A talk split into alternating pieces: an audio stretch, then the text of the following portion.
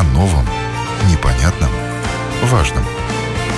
Программа «Простыми словами». На Латвийском радио 4.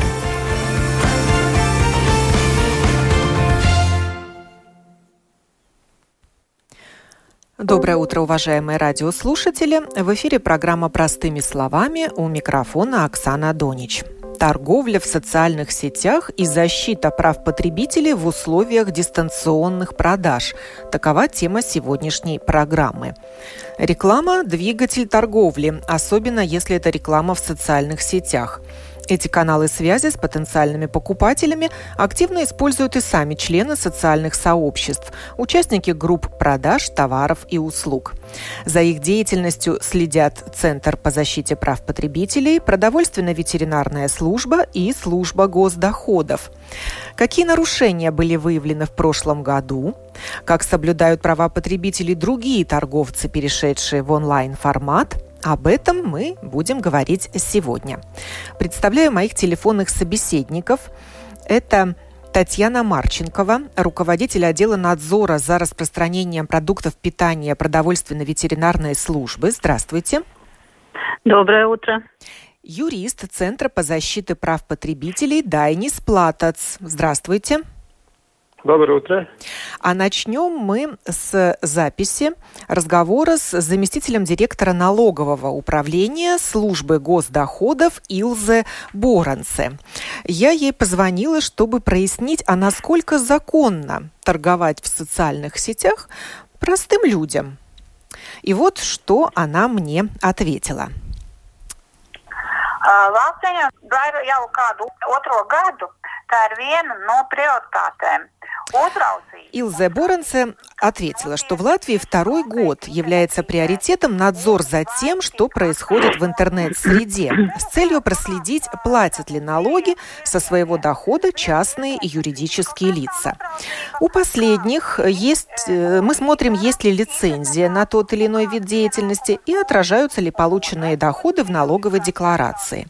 Мы наблюдаем за активностью в социальных сетях тех, кто предлагает услуги, например, в сфере красоты или пошива одежды, изготовления аксессуаров, а также мы наблюдаем за продажей товаров в интернете. Во время пандемии под пристальным вниманием находится интернет-торговля, так как люди стали совершать покупки в виртуальной среде. По сравнению с 2019 годом объемы торговли в интернете выросли. Это связано с изменением привычек людей совершать покупки. Юридические лица, ранее торговавшие в магазинах, ушли в э-коммерцию. Статистика по ним пока не обобщена. Что же касается физических лиц, то в прошлом году мы отправили им 1463 письменных сообщения от СГД насчет их коммерческой деятельности в интернете, продажи услуг или товаров. 800 физических лиц или даже больше зарегистрировали свою деятельность и дополнительно задекларировали доходы на сумму почти в 637 тысяч евро. Я поинтересовалась у представителя налогового управления, а какими источниками информации они руководствуются. Получила ответ. В первую очередь это анализ рисков. Второй по значимости блок – это информация от третьих лиц – у людей есть возможность сообщить о налоговых нарушениях как в письме, так и по телефону. СГД отслеживает группы в социальных сетях, где ведется торговля, и изучает, какими товарами торгуют участники этих групп. Если это продукты питания, то у торговца должно быть разрешение продовольственно-ветеринарной службы. Продают в интернете и сигареты, но для их продажи должна быть лицензия. Продают парфюмерию, и нередко поддельную, о чем СГД сообщает в госполицию. Я попросила Илзе Бородце конкретизировать действия службы госдоходов и спросила у нее, вот вы видите объявление о продаже домашней продукции, ваши действия. Она ответила, сначала мы проверяем, зарегистрировал ли этот продавец свою хозяйственную деятельность или коммерческое предприятие. Затем мы выходим с ним на связь и просим ответить на ряд вопросов. Нас интересует вид занятости и уплата налогов. Если этот домашний производитель и он продает свой товар без соответствующего разрешения, мы передаем информацию о нем в соответствующие контролирующие учреждения, например, ПВД. Торговец должен дать пояснение, он зарегистрирован или нет. Если нет, мы предлагаем ему зарегистрировать свою деятельность, получить разрешение, если это нужно, и платить налоги. Я спросила, кем лучше регистрироваться. Каждый сам выбирает себе юридическую форму деятельности и подходящий налоговый режим. Акционерное общество, ООО, индивидуальный коммерсант. Мы даем консультации, какие налоги будут при том или ином режиме. Поинтересовалась я также уровнем доходов, с которых нужно платить налог. Ответили мне, если ты систематически ведешь хозяйственную деятельность, тебе нужно регистрироваться и платить налоги. Ну, возник резонный вопрос, а если торговец не знает, будут ли у него покупатели, продаст ли он вообще свою продукцию? Ну, например, налепил пельмени или спек эклеры и решил чуть-чуть заработать. Если не продаст, ответила Илзе Боранце, будет в убытке, но это вид занятости, и все должно быть по закону. Прежде чем заниматься продажей чего бы то ни было на регулярной основе, нужно быть зарегистрированным налогоплательщиком. Если что-то не ясно, обращайтесь в СГД. Наша задача – консультировать. Конечно же, интересно, есть ли штраф, если человек не хочет регистрироваться и продолжает продавать свою продукцию. Да, ответила Илза Боранце. Штрафы есть. Например, за отказ от сотрудничества с СГД до 700 евро и нежелание платить налоги. Здесь уже речь идет о конкретной сумме задолженности плюс штрафные проценты. Напоследок я поинтересовалась, какие же социальные сети под контролем СГД. В первую очередь это Facebook, Instagram, SS.com и интернет-магазины. Мест торговли в интернете становится все больше. Итак, э, это была это был разговор мой с представителем службы госдоходов, где нам четко и ясно сказали, что даже если есть желание немножко подзаработать на домашнем производстве, например, Регистрация обязательна и уплата налогов тоже, независимо от того, продал ты товар, есть ли у тебя сомнения, продашь ли ты его вообще. Хочешь заниматься коммерцией или хозяйственной деятельностью? Дорога в службу госдоходов. Илза Боренце упомянула продовольственно-ветеринарную службу, куда также подает информацию о тех, у кого нет разрешения на торговлю продуктами питания домашнего производства. Я обращаюсь к Татьяне Марченковой, руководителю отдела надзора за распространением продуктов питания, чтобы прояснить, а как продовольственно-ветеринарная служба во время пандемии контролирует вот такую торговлю продуктами питания, в частности домашнего производства. Ну, начнем с того, что мы тоже проводим анализ риска и смотрим, допустим, какие, какие объявления там появляются чаще, насколько э, продовольственный товар, который предлагают, он может оказать, допустим, больший риск именно общественному здоровью. Э, кроме всего прочего, у нас есть специальная структурная единица, которая имеет право делать контрольные закупки. То есть даже если в интернете есть, э, значит, это объявление, э, они созваниваются и делают контрольную закупку. Таким образом, это будет доказательство того, что при, ну, э, данное продовольственное Э, единица работает незаконно, да, то есть они э, занимаются незаконной деятельностью. За занятие незаконной деятельностью, за нерегистрацию в регистре продовольственной ветеринарной службы э, штраф э, более 500 э, евро в зависимости от конкретной ситуации, да. Э, что я хотела сказать, что наиболее опасны именно продукты животного происхождения – э, мясо. И мясо обязательно оно должно э, быть э, получено на бойне, которая признана, которая тоже зарегистрирована в продовольственной ветеринарной э, службе. Э, некоторые э, предприниматели продовольственного э, отрасли, они э, иногда путаются, да, они не понимают. Одно дело зарегистрироваться как, эм, значит, э, налогоплательщик, да, а другое дело, что все продовольственно продовольственные предприятия, э, все равно э, физические или юридические персоны, они должны быть зарегистрированы э, в регистре продовольственных предприятий, продовольственной ветеринарной службы.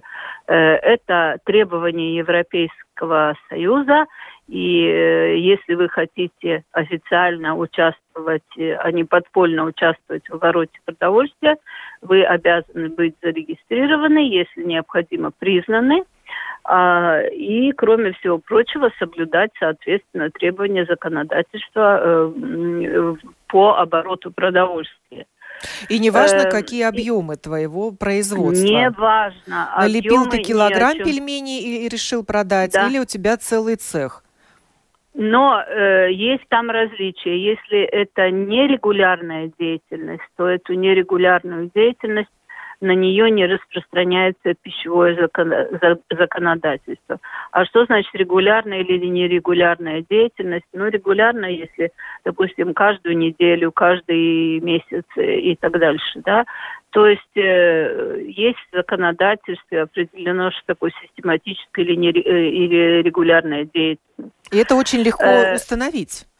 Абсолютно. Следуя э, тем же публикациям в социальных сетях да, этого продавца.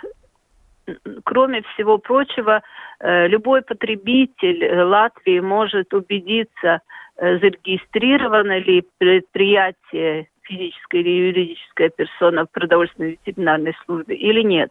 Э, что означает регистрация? Регистрация означает, что этот данный объект находится под нашим контролем. Если у данного объекта нет регистрации, это значит, что там идет нелегальная деятельность, и в первую очередь мы, естественно, э, сотрудничаем и с, э, со службой доходов, и с полицией. Э, для того, чтобы такую деятельность прекратить. Я начала говорить про продукты животного происхождения. У нас множество раз были неприятности, которые были связаны э, со свининой, с мясом э, свиней. Э, и, в принципе, э, это уже несколько лет назад была огромная вспышка э, в одном э, регионе Латвии, э, которая была связана с трихинеллезом. То есть в домашнем хозяйстве выращивали свиней и нелегальным способом реализовывали и через э, рынок, и, э, как сказать, в том населенном пункте, где выращивали этих свиней. И, в принципе, в течение двух лет Э, поддерживался очаг трихинеллеза, да, и это очень важно, что такие вот э, предприятия, они должны быть зарегистрированы, и мясо обязательно должно проходить ветеринарную экспертизу именно с той целью, чтобы э, не было трихинеллеза. Ну, я вот накануне э, программы зашла в социальную сеть, в Facebook, обнаружила там немало групп, где ведется продажа, в том числе группы по продаже продуктов питания. Да? Ну, например, mm-hmm. домашние кулинары есть группа. Открываешь, mm-hmm. и чего там mm-hmm. только не продается. И сало Орешки. тебе да, сделают, да. и чебуреки замороженные, пельмени, mm-hmm. вареники мною упомянутые, там хлеб, пироги. Ну, чего там только нет. Ну, группа угу. существует и ведет активную деятельность. Продавцы даже хвастаются. Вот яблочный пирог продала за 15 евро. Угу. Собирают лайки. Угу. А, а где угу. же тогда работа продовольственной ветеринарной службы и службы ну, госдоходов? Ну, продовольственной ветеринарной службе не не так много людей, которые бы сидели бы только в интернете и смотрели бы. Вы представляете, сколько социальных сетей, сколько групп это э, огромная работа для того, чтобы это все ну, произвести и сделать. Естественно, я еще раз говорю, первое, самое главное, мы смотрим по э, риску делаем анализ риска, то есть то, что то есть, а, а какие, какие продукты, для... да, в группе а риска? Вот это вот мясные, сказала, где это, свежее это мясо, продукты да? животного угу. происхождения, свежее мясо, свежее рыба, замороженная рыба и свежее и замороженное мясо, да, и продукты из этих, э, как сказать, и, и продукты их производства, да, э, это в первую очередь. Что касается кондитерских изделий, ну то, что проходит э, термическую обработку в печи 170-180 градусов, там риск минимальный, да. Другое дело, если это кремовые какие-то продукты с кремом, которые неправильно хранятся, нет соответствующей температуры. Но сейчас, слава богу, на улице мороз, да, может быть, это еще где-то спасает. Но в любом случае, э, это ответственность не продовольственно-ветеринарной службы, это ответственность тех людей – которые готовят и продают таким способом свои пищевые продукты, и ответственность покупателей, которые, рискуя своим здоровьем и здоровьем своих близких, соглашаются покупать такие продукты, которые произведены неизвестно каких э, обстоятельствах э, и неизвестно из каких э, продуктов, да, и, значит, не боятся покупать в интернете вот такие пищевые продукты и и не бояться и не жалко тратить. Но это такой риск с двух деньги. сторон. Потребитель рискует, но он сам Да. добровольно Да. это делает, и рискует Да. и торговец. Э, Торговец Пока на него не обращают не внимания, а потом он получит письмо счастья от СГД или Да. звонок Да. от ПВД и должен будет э, пояснить, чем он занимается и почему уклоняется от уплаты налогов или не получил разрешение. А действительно, Мгм. вот если ты дома печешь пироги, нужно брать разрешение в ПВД на торговлю. Но это, это не называется разрешение. Э, у нас э, э, все предприятия, ну я уже говорила, предприятие это физическая или юридическая персона, да, которая занимается оборотом продовольствия. Они должны быть зарегистрированы. У нас есть на домашней странице регистры.pvd.gov.lv. Там можно найти любое предприятие, потому что у нас есть внутренняя система э, классификации предприятий, и эти предприятия могут зарегистрировать свою деятельность. Но только после того, как, э. Лицо зарегистрировалось в службе госдоходов. Э, Конечно. То есть просто Конечно, так прийти и ограничиться только регистрацией в ПВД нельзя. Нет, нет. Первое – это регистрация как налогоплательщик, и второе – это будет регистрация как э, пищевое предприятие. Вот. Есть ли у вас какая-то статистика по 2020 году? Я, О э, к сожалению, не смогу вам э, предложить никакой статистики, но, ну как объяснить, что вы же понимаете, что весь 2020 год у нас получился большинство все-таки на отдаленке мы работали. И на предприятия э, тоже выходили только по необходимости.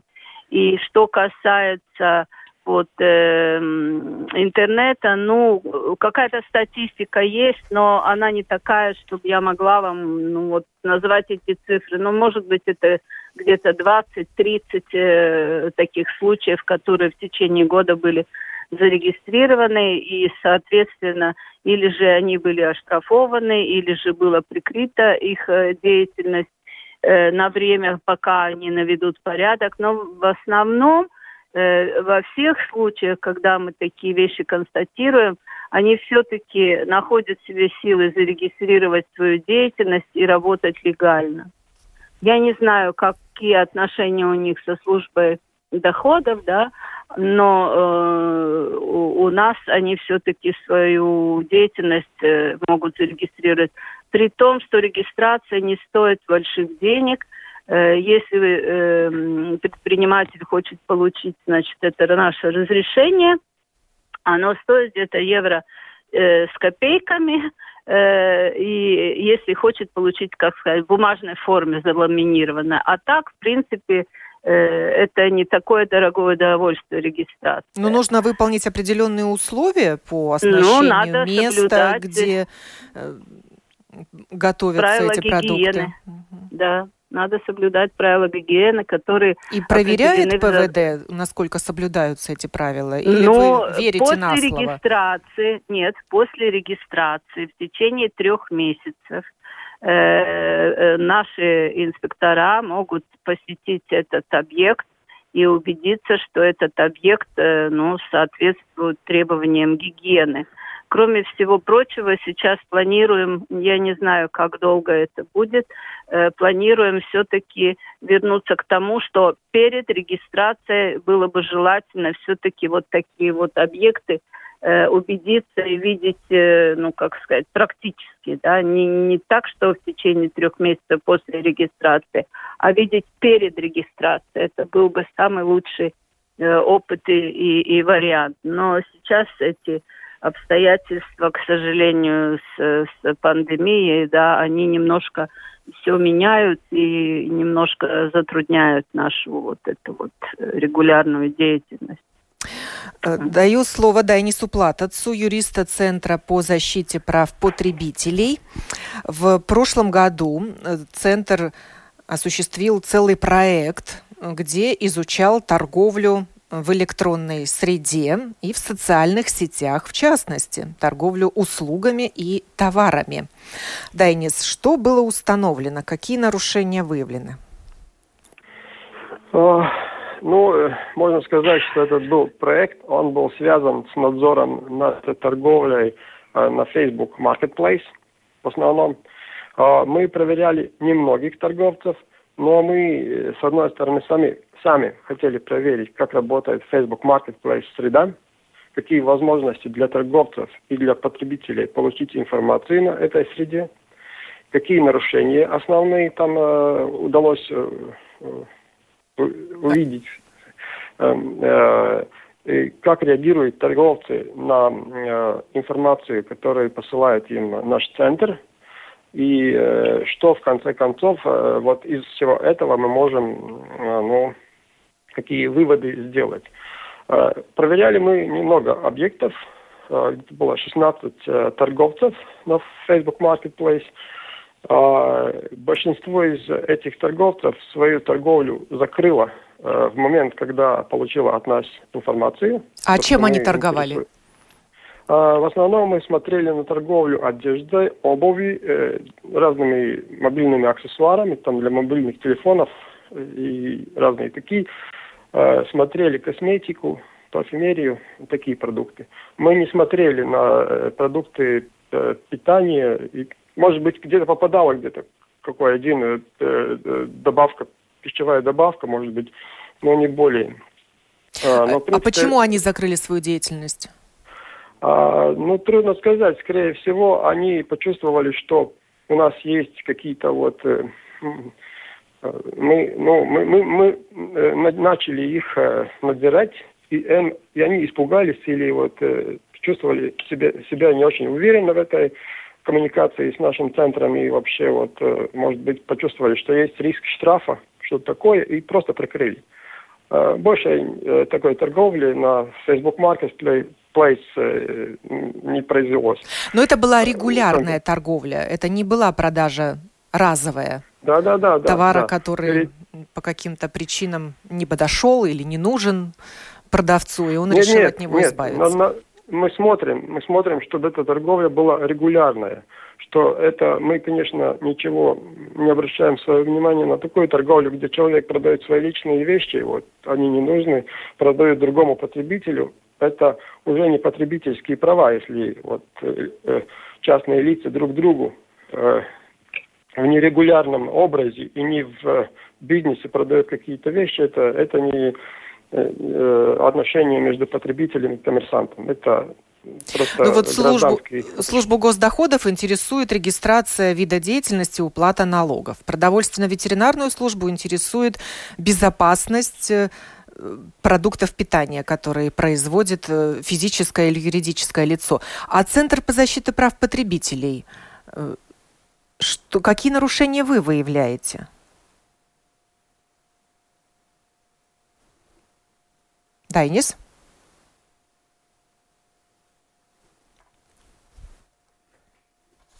Алло. Алло, Дайнис? Так, сейчас перезвоним Дайнису. Татьяна, оставайтесь пока на линии.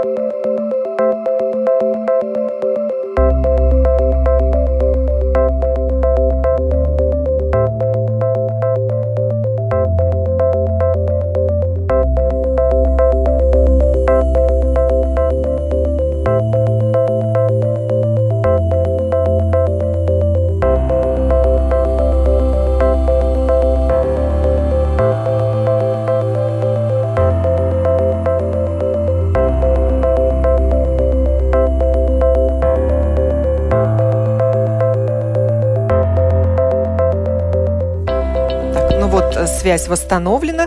Дайнис, угу. слышимость есть? Связь есть? Да, да, слышу. Да, да, да. Последний мой вопрос был, а какие нарушения выявляет Центр по защите, по защите прав потребителей? Э, ну, в основном можно сказать, что нарушения у всех были одинаковые.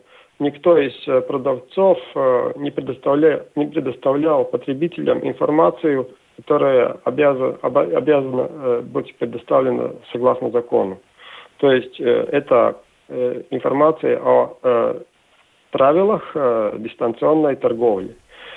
То есть никто из торговцев Facebook Marketplace на своем профиле и на, или на предложении Facebook Marketplace не предоставлял информацию о, о в принципе, была только информация о товаре. Там не было больше ничего, только информация о товаре и цене.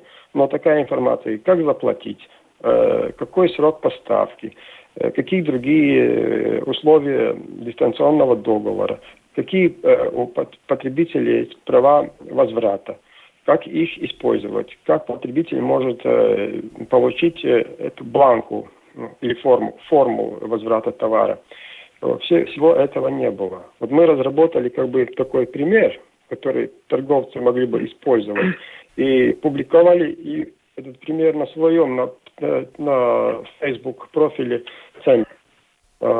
Некоторые из торговцев этот пример э, взяли в виду и сделали вот э, то, что надо. И хотя эта среда Facebook Market Marketplace э, в настоящее время очень проблематическая, чтобы там что-то публиковать, какую-то информацию, но тем не менее это возможно.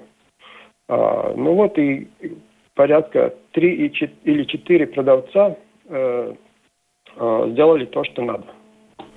Может быть, это не очень удобно продавцу самому, может, это не так удобно, как интернет-магазине для потребителя, но э, там есть линк, ну, то есть э, связка, Э, которую, э, копируя э, в браузер, можно найти информацию о правилах дистанционного договора.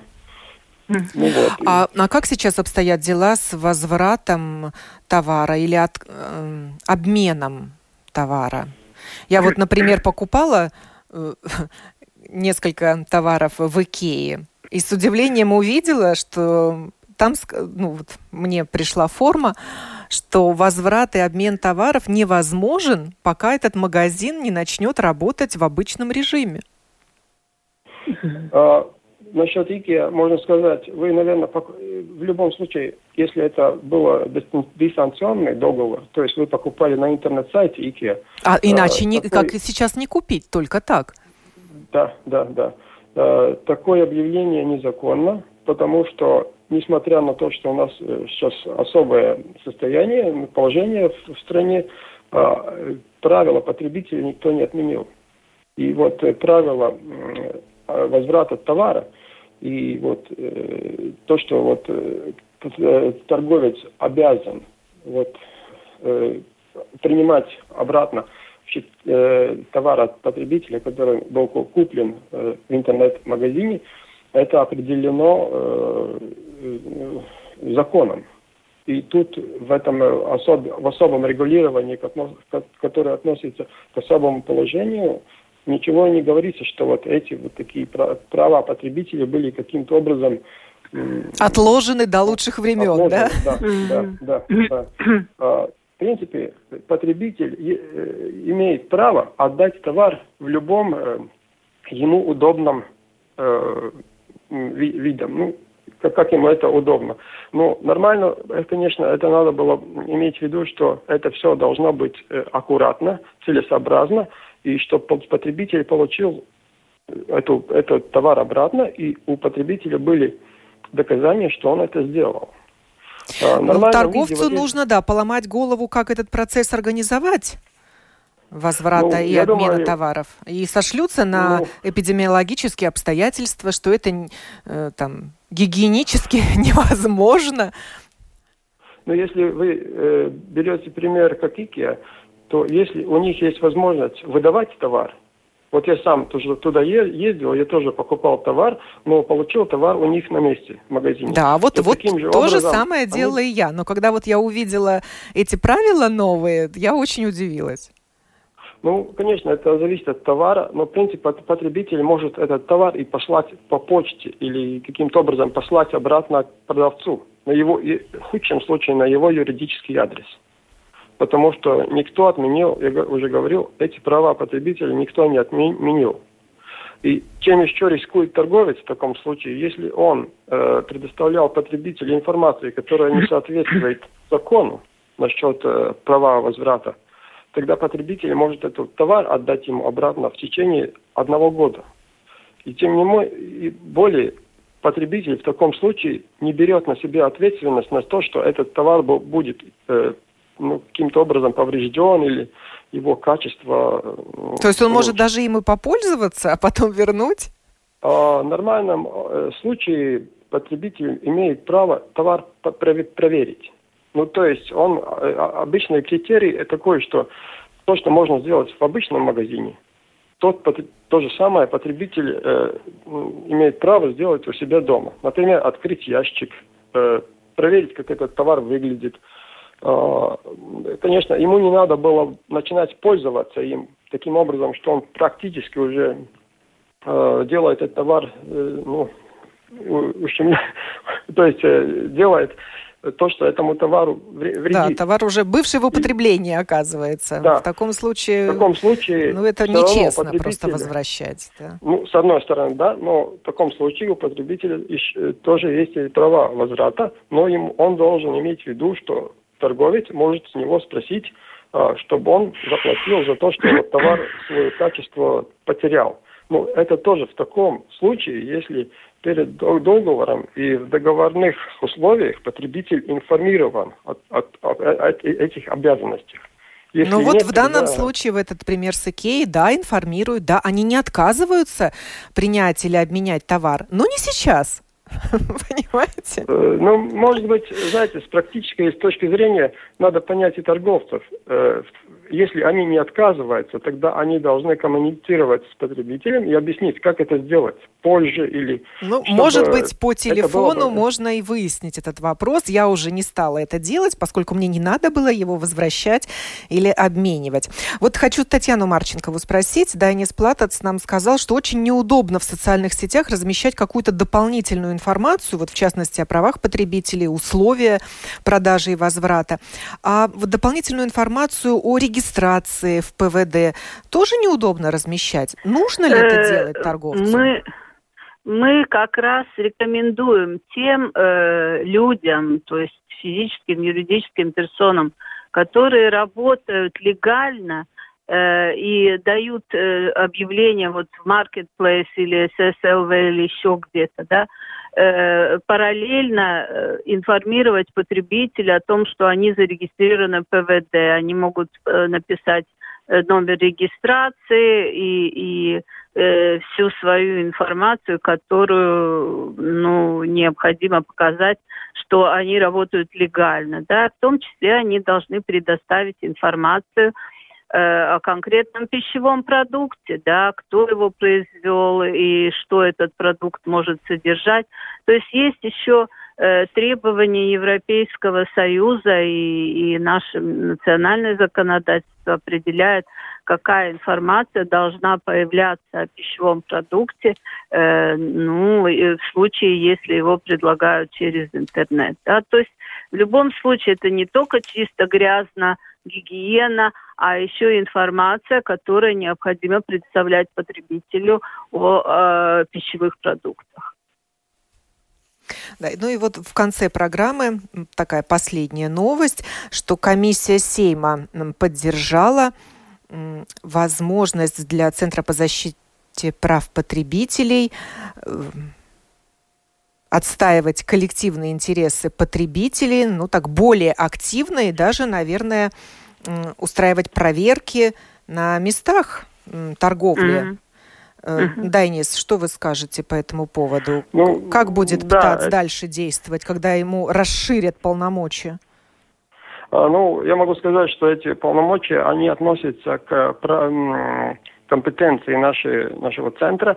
А, если раньше, например, мы ничего не могли сделать, когда вот кто-то торгует нелегально, ну или, или торгует не соответствуя законам разные товары для потребителей. Мы не могли практически ничего, ничего сделать, если этот бизнес сделался с, трех, с, с третьих стран, например. Вот, в соответствии вот этими поправками э, закона мы уже будем иметь право блокировать э, разные э, э, интернет-магазины, в том числе с доменными именами SCOM, NET, разными, которые не являются латвийскими. Э, то, что мы имеем право э, идти на проверки на местах, это уже у нас было перед этим, но сейчас у нас э, эти вот права компетенции немножко усилено, мы можем, да, сделать это вот, ну, такими ну, наиболее, ну, я бы сказал, таким образом, который дает нам э, возможность получить наиболее э, разных вот э,